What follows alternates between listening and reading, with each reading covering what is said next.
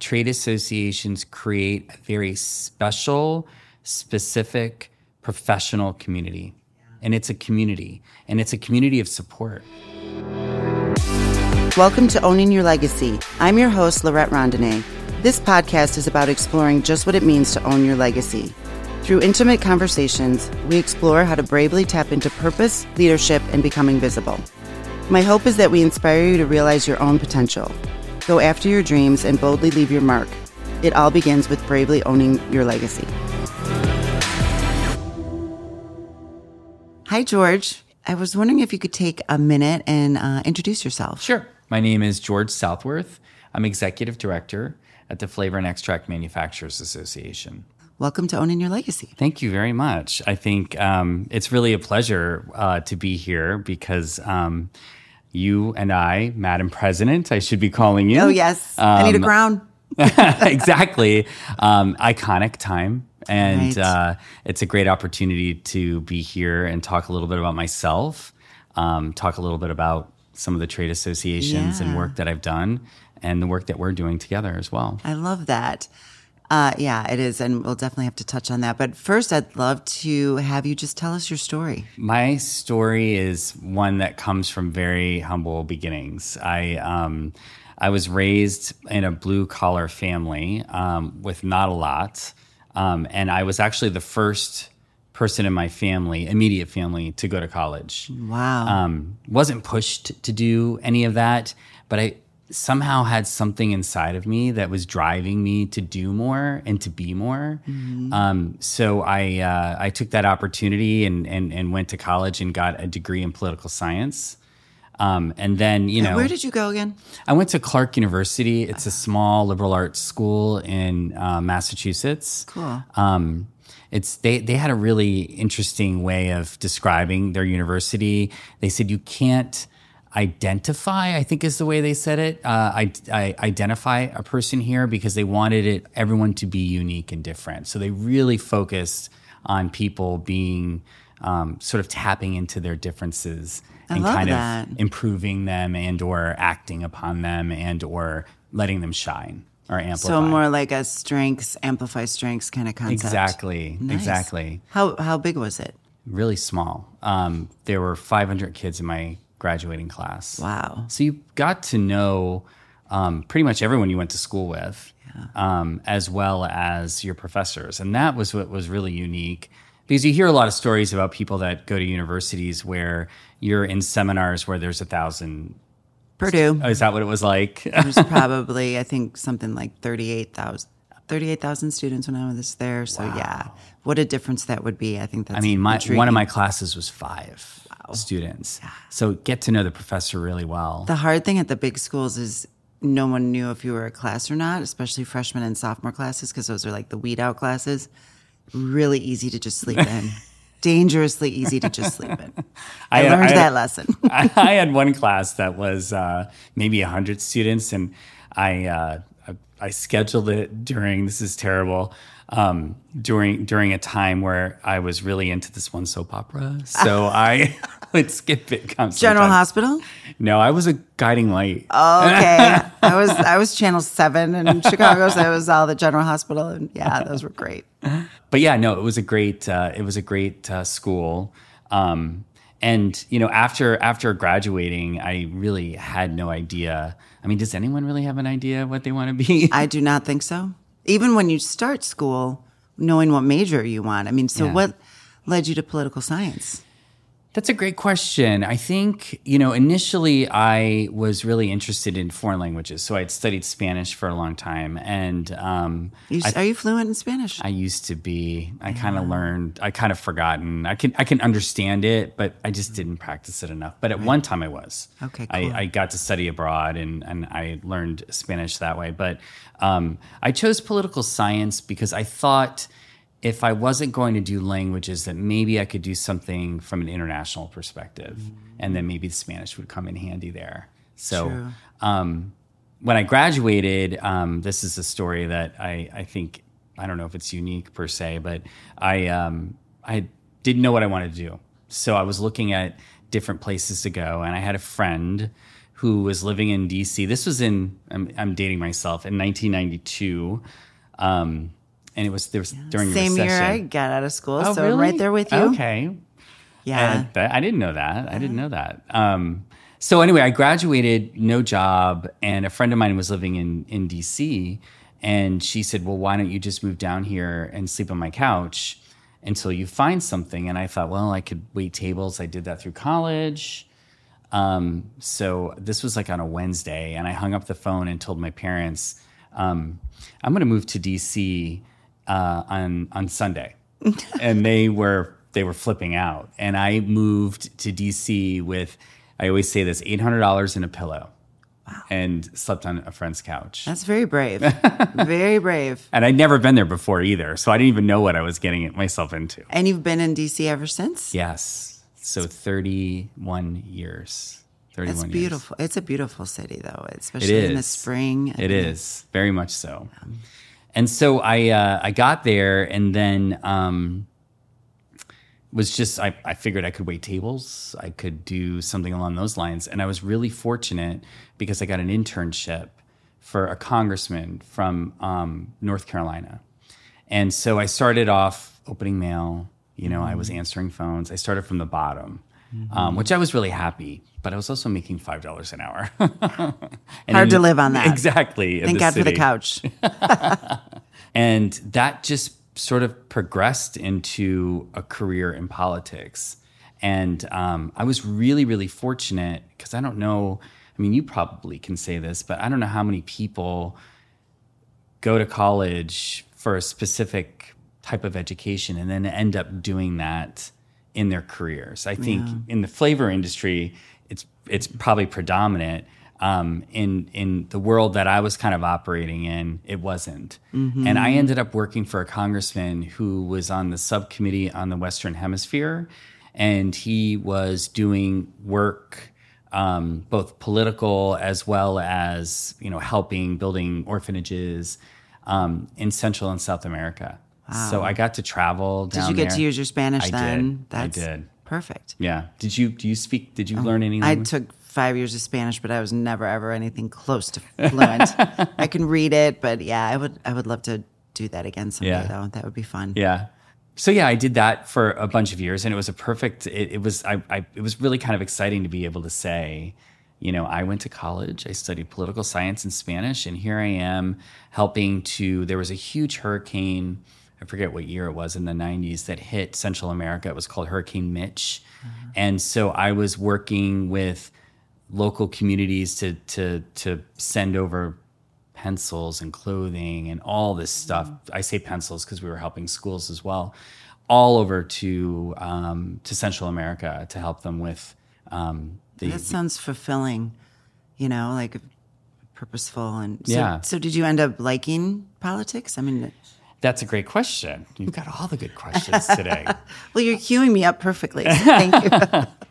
I, you know, I, uh, I, you know, I, I, I wasn't sure what my next step was. So by kind of laying out, you know, what experiences I had had up until that period, I found that I was the most passionate and the happiest when I was working for a trade association. And I, and I can give you a number of reasons why, but I, that was when I kind of had this realization that this is where I felt that I could thrive the most.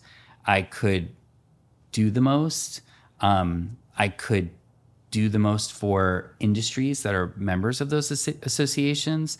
So um, that's when I started going. so what were the so I mean we obviously know FEMA and the Flavor Extract Manufacturers Association where you are now, but prior to that, what were there was two other trade associations. Yeah. I worked for the National Association of Manufacturers, which That's is right, one of the yeah. largest trade associations in the United States. So just to be a manufacturer, are you manufacture anything and you can be a part of that association? Yeah. Oh, that's one. Of, I. I, I mean, it's been years since I've been there, but I remember at the time, it's like anybody who makes anything in America.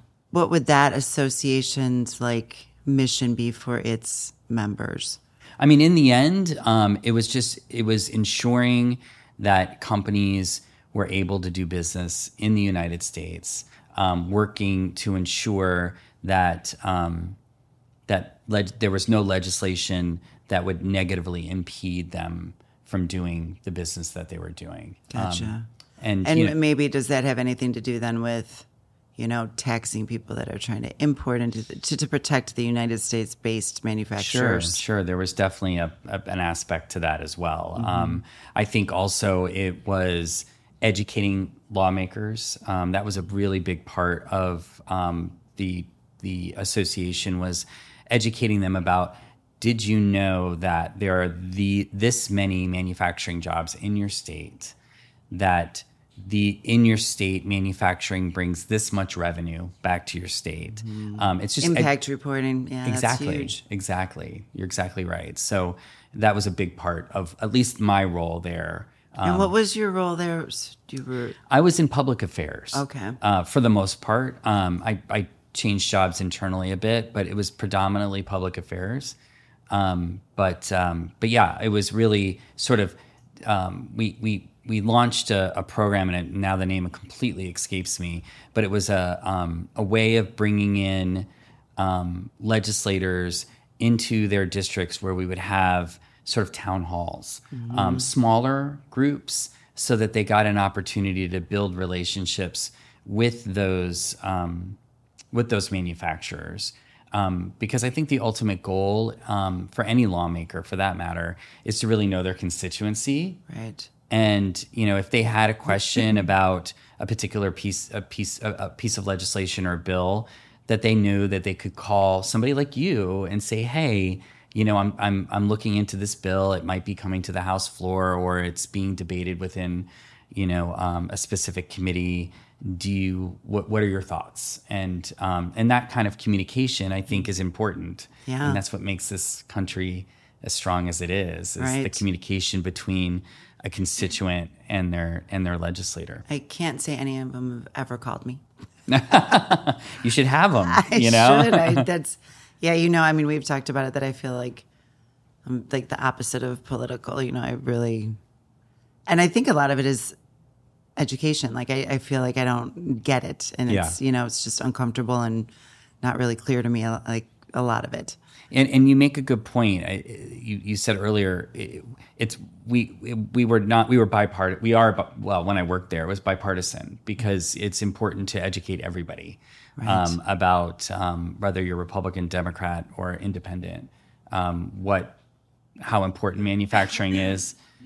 to the United States, to the U.S. economy, and then just to dive deeper um, into what um, what it brings to your state or district, depending on whether you're a senator or a congressman. And there's not many women in manufacturing, which is interesting. I Yeah. mean, we, even with WBENC, the Women Business Enterprise National Council, which I always have to think really hard about that acronym, um, that uh, there's a lot of women businesses, but not many manufacturers. It's more not um, brick and mortar, maybe marketing and HR services and things like that. So I, there, there's, I, I feel like there's an organization in DC, and there's always, you know, there's an association for everything and an organization for everything. But this one's really important. I feel like there, there is an organization I can always circle back with you about women in manufacturing. We do have one um, in Chicago, like in our area here, because I've I've spoke at it before, and it's a it is a, a strong um, group. Yeah. So I know my HR woman continues to to go to that Oh, that's great. because it, great. it's powerful for especially for attracting talent. Yeah, it's important. You know, diversity is important. I think. So then you moved on to that to plastics. Was that next? Yes. So after when I did that reevaluation um, and decided that you know figured out that associations were were that's where my passion was.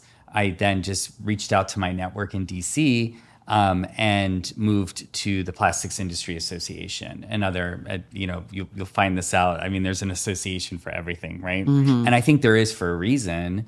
Um, just like FEMA, you know, there there are associations for industries to get together and to to um, work together and to um, successfully build a community um, for networking and for professional growth. I think there's the associations offer a lot, and and what drew me back most importantly was that um, the diversity and working with these um, working for a specific association really allows you, um, or me, I should speak uh, for myself, the opportunity to sort of get a graduate degree in that industry. Mm-hmm. And who gets that? Right. You know, that opportunity. You probably learned so much about plastics that you probably never even wanted to learn necessarily, but plastic manufacturers are making plastics to be used for a number of different reasons, right? It's it helps with keeping food fresh. Um, l- I mean, don't even get me started on how plastics are used in hospitals. I mean, right. it saves lives, right? I mean, you don't want your IV bag to be glass. You know what I mean? It's Yeah. it's it's a it's flexible plastic. Um, so in no way do the manufacturers want that in the ocean. Um, it's it's unfortunate that it's ended there, ended up there, um, and really what it what it, what it you know in my mind, my opinion is that um, you know it's important for for us as a community to ensure that we modernize um, our recycling programs and our um, efforts in education on recycling. Um, I think that it is a bit of a mystery, and it's we've got some antiquated systems, and I think that could help uh, prevent these things from happening. Yeah. And you know, there's the a core of that is coming from a few specific countries that don't have an infrastructure at all. So it's really important to continue to help grow that that infra, that that infrastructure in those countries. And that's again kind of back to teaching legislators what's important to the constituents. You know, it's I'm sure there's ways that our country could help those countries for sure. Agreed. Agreed. Yeah, and I I believe that there is a group. I think businesses have gotten together and have funded opportunities to help build mm-hmm. that infrastructure there, and that's association. I was just gonna say, like as you were talking about the benefits of associations, that's exactly it. Where the all of the member companies can get together and create plans around the betterment of the earth. You know, and how mm-hmm. can we use our power for good? Mm-hmm. You're exactly right. I mean, think about it. You're getting a group of people together that represent an industry and they're innovating because innovation's key. They're getting together and they're, I mean, there's a number of different things that they're doing from an education perspective. Um, as I mentioned, professional growth, but yeah, there there are inno- innovations there, fostering, Right. you know, education, fostering opportunities, and that's one of the benefits of of being in an in, in an association. So then, what attracted you to flavors? That's really very interesting question again, Laurette. Um, That's why I have this job. well, to work with people like you. There oh, you go. there you go. I mean, let's be honest. It it touches every aspect of our lives, um, and it's really it's an exciting organization. Um, when I uh, when I heard about the opportunity, it was also an opportunity for me to take on a stronger leadership role, which I had not had before. I um, And honestly, that was news you were sharing that as we were getting ready to chat with, about in this podcast, and I didn't really realize that this this was such a big jump for you. And that's, It is, yeah. that's huge. Yeah, I mean thank- that's that's brave.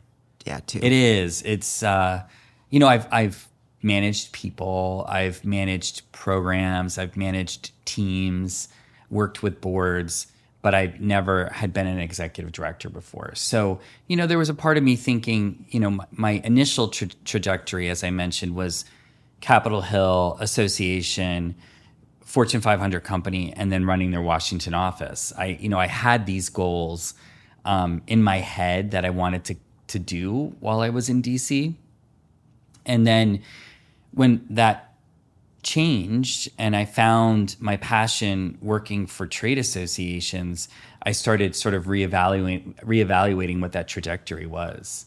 And that trajectory was to be um, to, to to work for a trade association, work with its members, help lead the association. And so this opportunity um, came to me, and I thought this is this is too good to be true. Um, and again, you know, when when I got the role, um, I, I was again given this incredible opportunity to learn about the flavor industry, um, but also, I mean, candidly, um, scary because I'm not a spring chicken. but I was up for that challenge. I was up for learning how to be a leader, and I don't know if is there there isn't a class for that, is there? No, no, not at all. It's experience. And I think the best growth in our lives happens when we challenge ourselves to, Yeah. to get out of our comfort zone, which you're doing today. Yeah, I am. You are, and you're doing great. See, it's easy. I told you it was going to be easy. I'm like, George, it's, just- it's just a conversation. It's great. Yeah, it, this this is new to me, but I think you're right. I think you know if you stay, I mean, for some people maybe that's where they want to be, Right. Um, and that's okay. Um, for me, I think growth is it's important. Uncomfortable is important. So, George, I have a question for you. Yeah. How would you advise our listeners that are looking to engage in an association? How would you advise them to pick the right one for them? Because, as you mentioned, there's so many, and time is so limited for all of us that you can't. You got to pick a horse, so to speak. So, where? How would they do that? I, that's a great question. I think it's, it really boils down to, as I mentioned, there is an association for everything. My thought is is that um, you know, depending on where you fall, um, and find the association that fits the work that you're doing. Um, so, for example, um, in, at the Plastics Industry Association, you know, the associations representing um, companies up and down the supply chain. Um, in many cases, um, those com- companies may also be members of the American Chemistry Council. Um, I guess it really just depends upon um, where you where what you're doing, what industry, um, what association fits the industry that you're that you're actively participating in, um, and also, um, you know, what are what are you looking to do or get from that association as well? So, George, how would you advise listeners on how to maximize the value they get as a member of an association? I think that is the number one question that requires a great answer because I think I look at associations as a two way street. Um, it's a two way street because as an association, we are looking, we're helping the industry, we're looking out for the industry, we're sharing information with the industry, we're educating the industry, we're providing opportunities for um, for uh, association members to professionally grow. Um, we're providing opportunities for education, uh, but at the same time, an association. It, this is the two way street part. You are the ones that are the boots on the ground, Yes. and so you are also sharing with us concerns. You're sharing with us issues. You're sharing with us, you know, desires to learn more about XYZ, XYZ subject. And so as an association, it's it's almost like a give and take. It kind of reminds me of what you were saying about reaching out to us and saying, you know, what is it that you need? Well, we need a webinar on vanilla. Yeah. You know, we need, I've got some new junior flavorists and they need regulatory webinar on just basic 101. or- Yeah. so it's, it just was reminding me of that comment that you made that it's almost like you have to constantly, as the executive director, be feeling out what the constituents need. Well, You're exactly right. I mean, I think that that is one of the key benefits of an association is that it provides an opportunity for its for member companies to to network with with amongst the other members of their industry, um, to innovate together, um, to grow together, and to address these these things that you just referenced. Um, And I think I, as you're saying this, I I've shared this story I think with you, I'm sure, but I, I know I've said it before. But um, when COVID hit, which was you know scary for all of us, there was a couple of Chicago-based flavor companies, and probably wouldn't have had the relationship that we have together. You know, and a lot of them are family owned or past family owned, but whatever. But without the FEMA relationship that these relationships would happen. So COVID hit, we're all freaking out about supply chain, about anybody getting sick, about being able to supply. We were all essential, you know, companies that needed to keep manufacturing. And it gives me chills every time I think of this story. But the group of the Chicago companies got together and said, you know, if you need any help supply chain wise, if you're, you know, or if your team gets sick and you need backup guys, like Like who does that? Yeah. Like Yeah. that I loved it. We never had to deploy anything at any of the companies that were in this little conversation here, but but just to know somebody had your back. Yeah. Like that is especially in that time.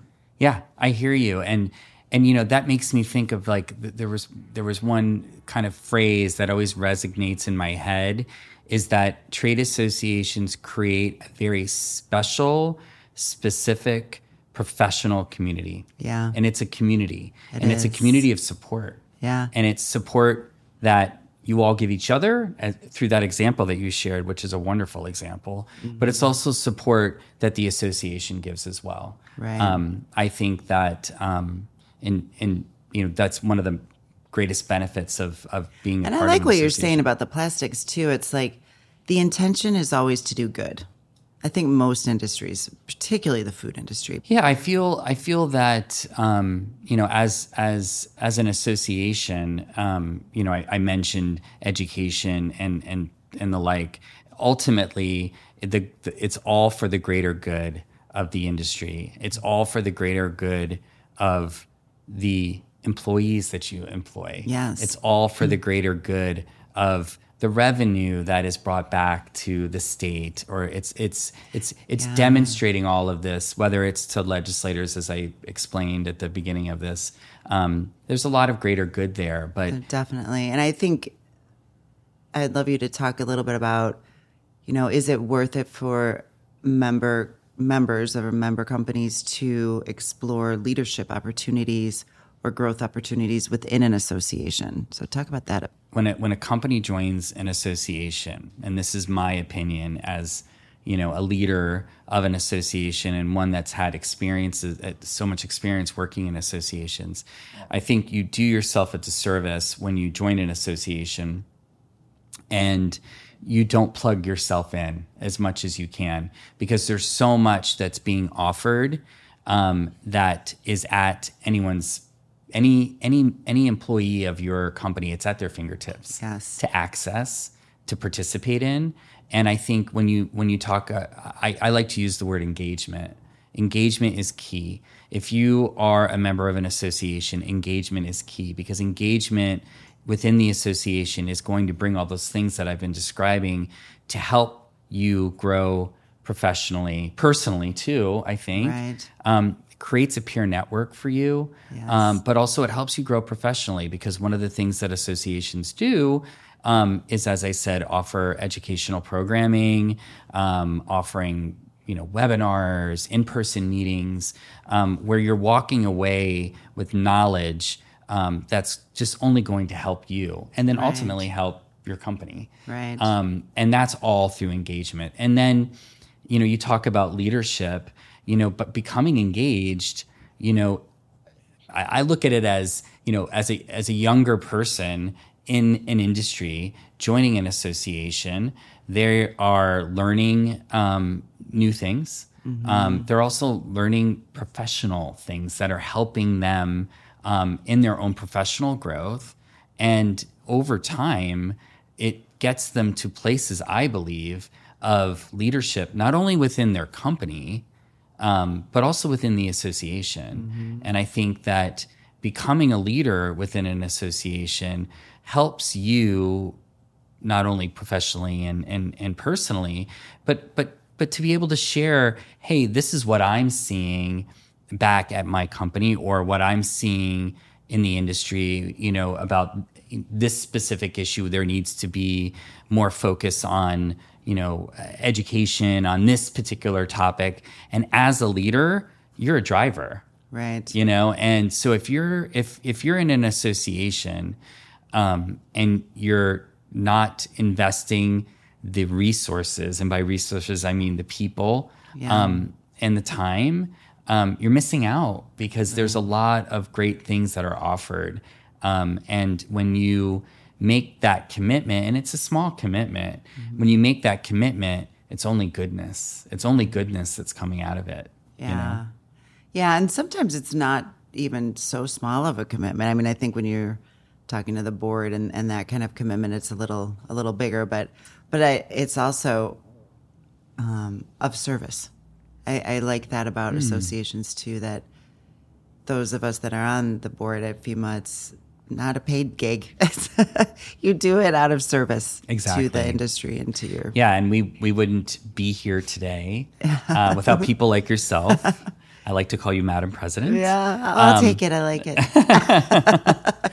But no, seriously, you you I mean, you all, I mean, and, and I see this at every association.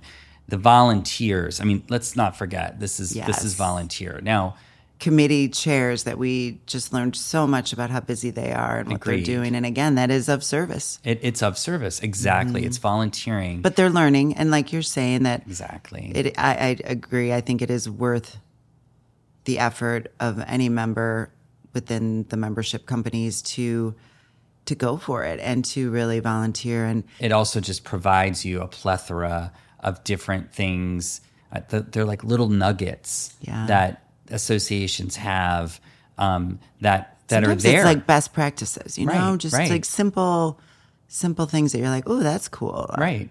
Sales navigator, I you know, like Right. just it's just a little thing. But um, yeah, so I think on that note, it's a great um, segue to. I'd love to hear more about the FEMA Fly program. Yeah, and you know, kudos to you um, as as it is a new program um, that was launched this year, um, and I think it's really really important. It stands for the Future Leaders Initiative, um, and it's for newcomers to um, to the flavor industry um, that are looking to to grow both professionally and per, and personally.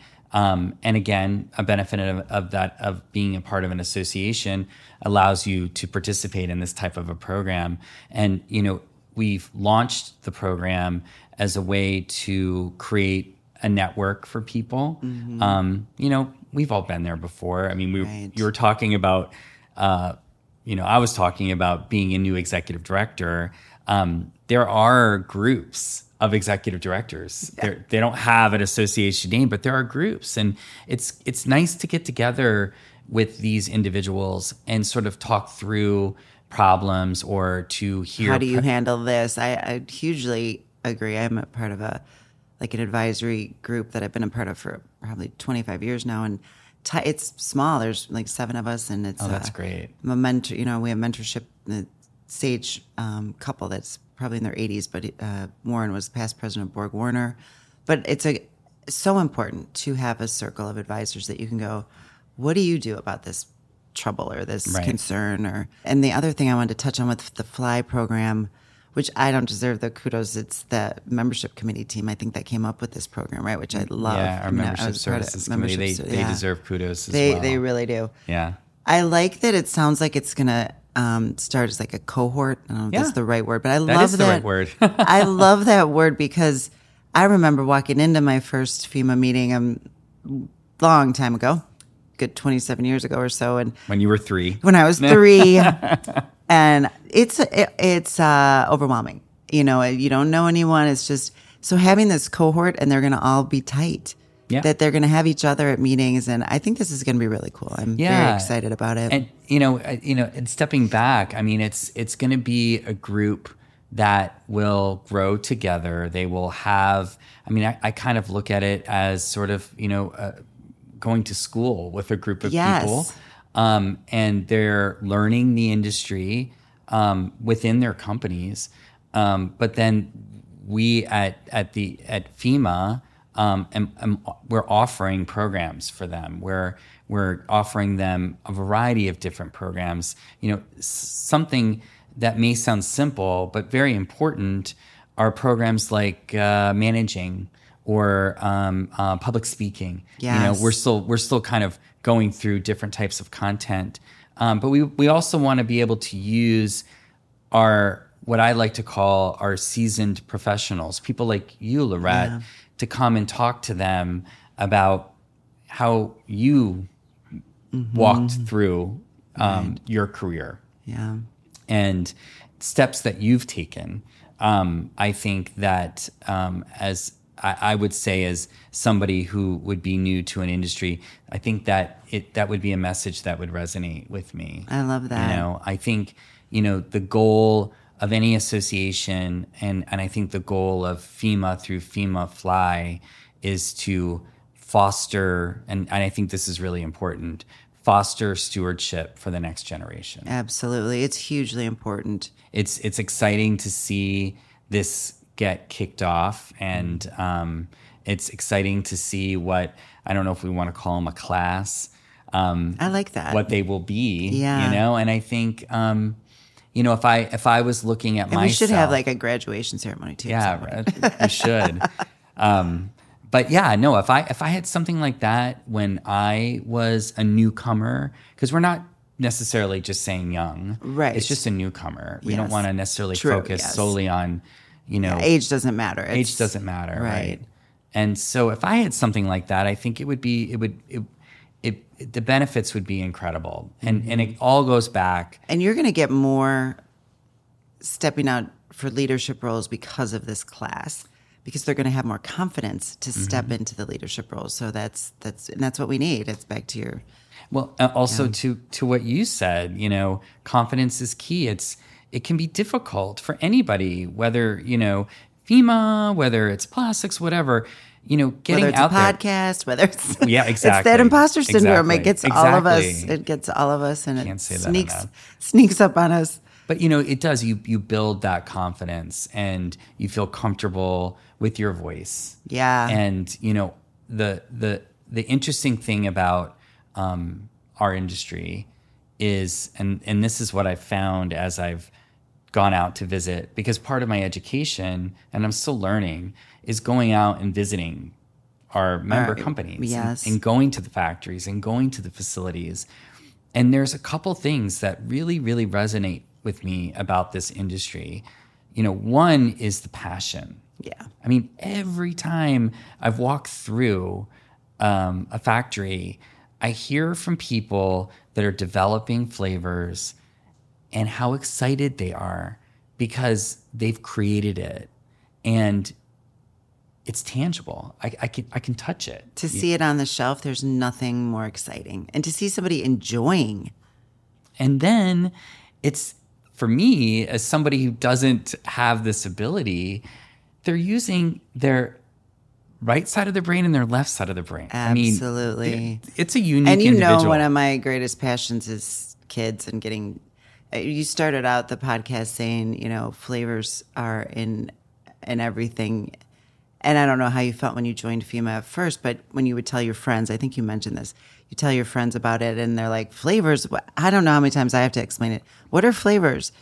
And you're like to just you know whatever people you meet and they're like well you eat them every day. And but there's not enough for awareness i feel of the industry for students.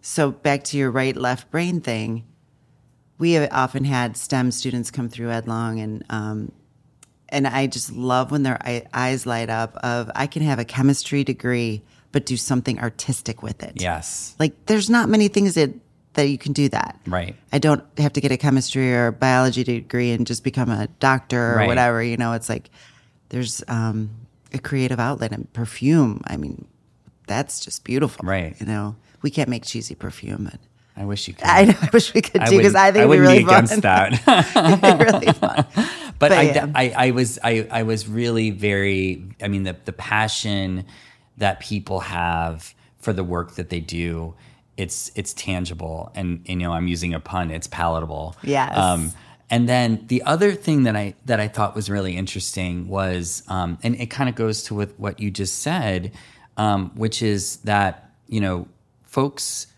go and get like a food science degree or, or, or something along those lines, they may not be um, fully aware of the flavor industry.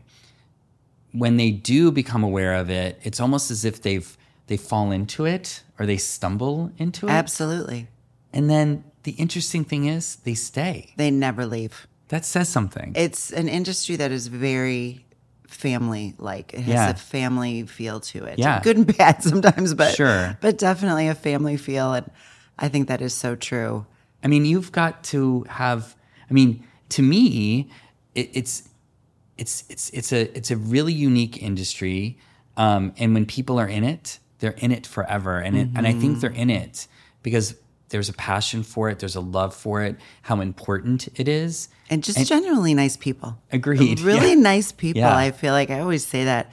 And you also commented at, at your your internship that you had with your eight hundred dollars in DC living on the couch, and I I love internships and I am passionate about internships because that my first one was at Keebler. It's when everything I was learning at Purdue in food science finally made sense. I was like, ah, it, like it connected the dots for me. Great experience. Still friends with people that I had at that internship. One of my dear friends. Um, but back to associations, I feel, and you know, I feel strongly about this too. But there's an opportunity. We're we're working with Tuskegee, and you can touch on that a little bit. But of showing these students, you know, what the food industry looks like. Internships are so powerful. They are. They Either are. you or you learn what you hate too, agreed. which is hugely valuable. yeah, and when do you get a chance to do that? Yeah. Right. And When- we as employers, like tasting and smelling is a God given talent that Yeah. not all of us have. And an intern opportunity allows us as employers to say, do they have the God given talent? Yeah. You don't get that on an inter- interview where Yeah. you get it. Yeah, that's a good point. As well as fitting in with culture and all sorts of really other important things that you learn from an intern. But so yeah, we had our our interns this summer. Um, stayed here for a week. I'm like, oh, you guys should go to the Chicago Con. They were so excited. They were Oh, that's from out of state, you know. So they ended up sleeping on the balcony. Is that not hysterical? because the weather was so nice. They just loved it. They're like, until the trains came at five. a- They're like, Laurette, we slept on the balcony. Oh, I'm like, that is so cute. And so, would, did they all know each other before? No, and they um Did they bond? they totally bonded and this is the first time we've ever done this they had an airbnb together all of them so one was the shopper one was the cook like they, it was Oh, that's it could have been like a reality tv series should have pretty- been, pretty you sure. know? should have had the crew there yeah they were adorable No, so, I, I, I to step back on on um, on the passion and the love and, and the people that stay within it. It it just that's one of the things that you know uh, we were talking about me being new in the role as executive director and it's a scary place and it's exciting at the same same time. I'm definitely out of my comfort zone, but there's something comforting. There's something exciting. There's something inspirational about the people in this industry. And as you know, the, the you know, like we all do, there are days that I'm that I feel, you know, I'm nervous. I'm I'm you know this this I'm out of my comfort zone.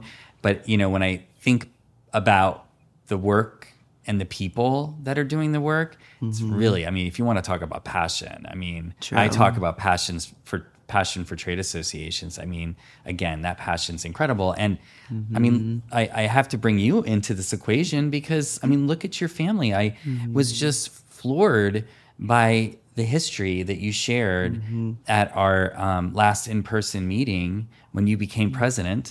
um, I mean, it's inc- I mean, you're you're a perfect example of a family, an individual, and the passion that's put you in where you are today. yeah.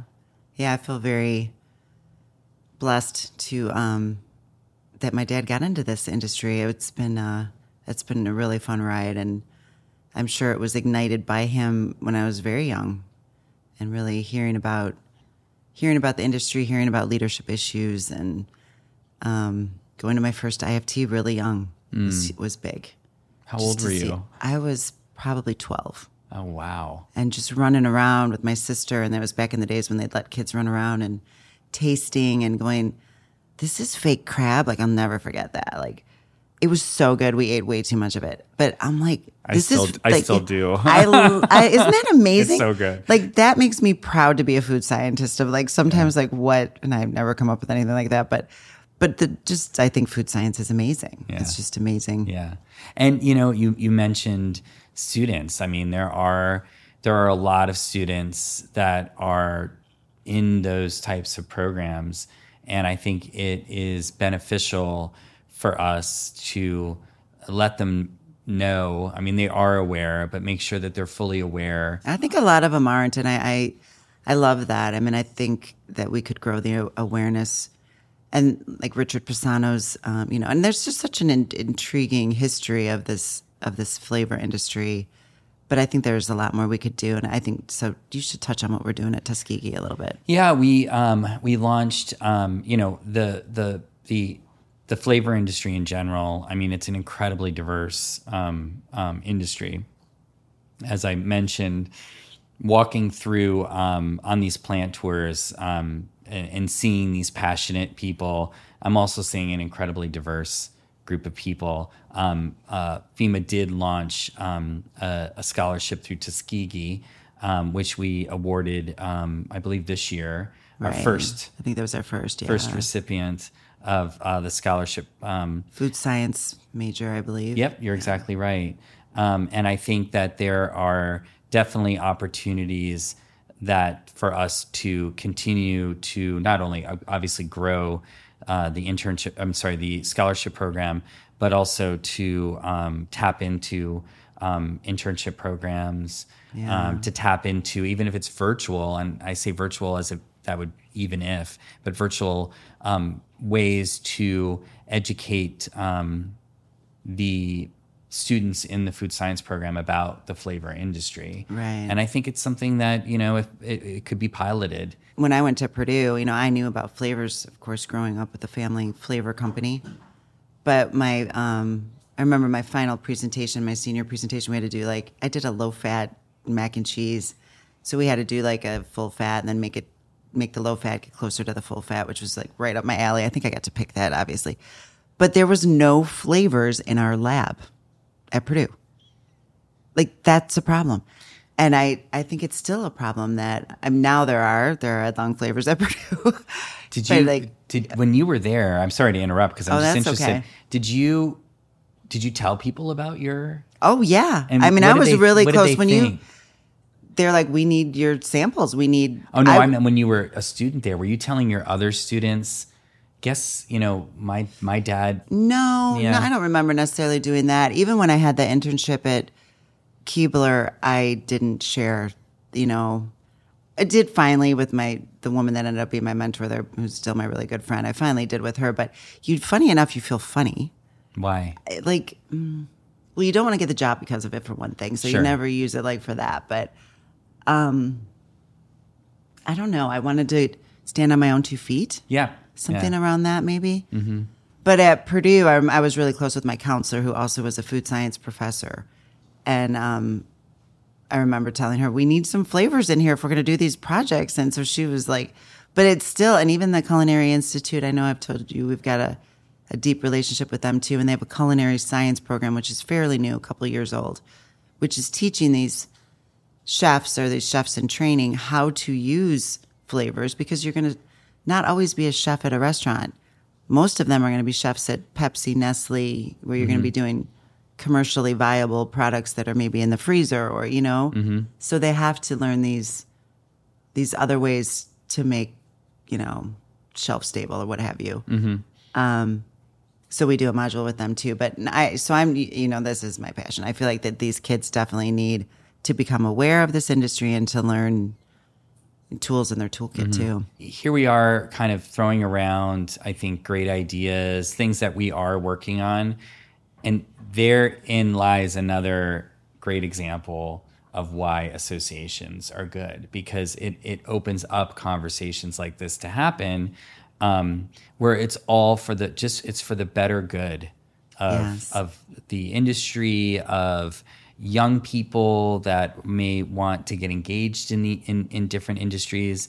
Um, it's it, it, it again, it's an example of creating that um, specific professional community, yeah, uh, where people can share these ideas. And again, I think that's one of the one of the bigger benefits of an association because it brings mm these people together to share those ideas yeah. and it's all positive it's all goodness that it comes is. out of it and if and i think that's it's that's that's important. And I think again, going way back to what I had stated before, the that's what that's what drives my passion because I'm mm-hmm. seeing and hearing things from people like yourself um, and others in the industry and in, in past associations talking about these things. And it's exciting. Um, it's like I almost want to take that that passion and make sure I rub it on myself. I don't know if that sounds right, but Like a you know what I'm trying to say. Well, I think that kind of leads us to our last question, George. But I'd love to know the legacy that you'd like to leave behind. That's a hard question, but I thought a lot about it. And I think I, you know, I, there, there were a couple of things that I was thinking about, which is, you know, um, I talked a little bit about, you know, where I came from, but, you know, I was very close with my grandmother and, you know, she had this thing, and I'm not now the the actual phrase, and you hopefully you might know it, but it's like you attract more bees with honey. Is that the Yes. that's I, that's it. Yeah. Okay. Um, it, it sort of became this mantra of mine in the sense that, you know, you treat people with respect and kindness, and, you know, in m- most cases that's returned. And I think that for me, the the legacy is, and and I, I I'd like to think that even today in this conversation, that what I'm em- emit emitting is authenticity and and being authentic. And you know, when I described my passion for associations, I mean, I wish there was a way you could plug in to to me to feel the passion that I I feel. And and in many cases I wish there was a way I could plug into you to feel the passion that you have for for the company that you've successfully run for so long. Um, and to me, that I think I guess in the end, to answer your question, is just to continue to grow, continue to be uncomfortable. Um, not always though. I mean, Yeah. It's, nice to- exhausting. yeah, right It's exhausting every day. but to be authentic you know i think in the end and and i think that um i think that's something that i think i i would hope resonates with with a lot of people It's the only way to live. It's it's too hard to be anything other. Yeah. It really is. Yeah. It's too much energy. it is i agree and i think it's important I, i'd like to think that by by giving off authenticity that you're getting that authenticity back from from people so that you're only on this planet for so for such a short amount of time Right. it's like let's get to know each other Exactly. And make a difference. exactly So on that note, maybe just one other last little final question is so what would you like from me in this very short bit of time that I am of service as president of FEMA? I think that you are doing exactly what you were meant to do.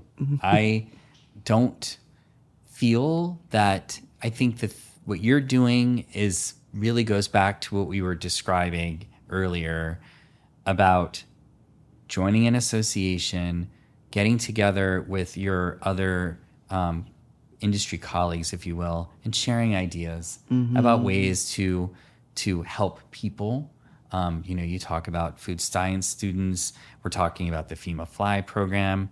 I think the brainstorming, and you're doing that now. Yeah. Um, you know, And I and I do think there was we never went kind of back to it, and you touched on it, and I loved it. Of this is a historical moment in the FEMA history books of.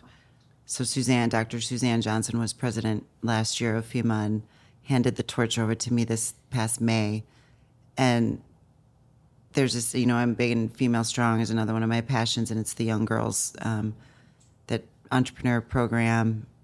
And the saying that we have for female strong is if they can't see it they can't be it.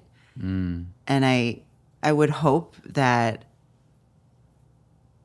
that i can be a role model you know for some of the I think you already are. yeah I, that that's I- great. But you know what i mean? Like and and then back to the the fly program whether they're young or old or whatever but um Oh, it's not an age thing. It's you know exactly like absolutely and i know we were going to try to do um a little which i'm excited about you know just a women's of the board dinner thing which feels a little exclusive but it's okay. Oh yeah, I mean, we can do that. exactly. I mean, I think, I mean, you already are a role model. I mean, look what you're doing, you know, and that's why people like you, um, specifically stepping back to, you know, working with emerging leaders, are it, your story is going to resonate with people um, because they're newcomers to the industry and you've climbed the mountain, if you will. You've struggled. it's a You've got, you probably have some scars. yeah And, you know, we're all there you know, male, female, whatever, we're all there to sort of help each other, Right. You know, in any way we can. Especially And at this phase of our life, I feel like this is definitely the give back and the I agree.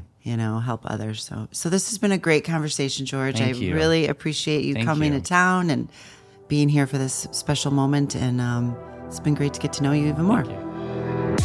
Thank you so much for tuning in to this episode of Owning Your Legacy. If you enjoyed the episode, please share it with others and rate, review, and subscribe wherever you get your podcasts. To learn more about me and how I am owning my legacy, you can find me on Instagram at Laurette Rondenet and online at lauretterondenet.com. Until next time.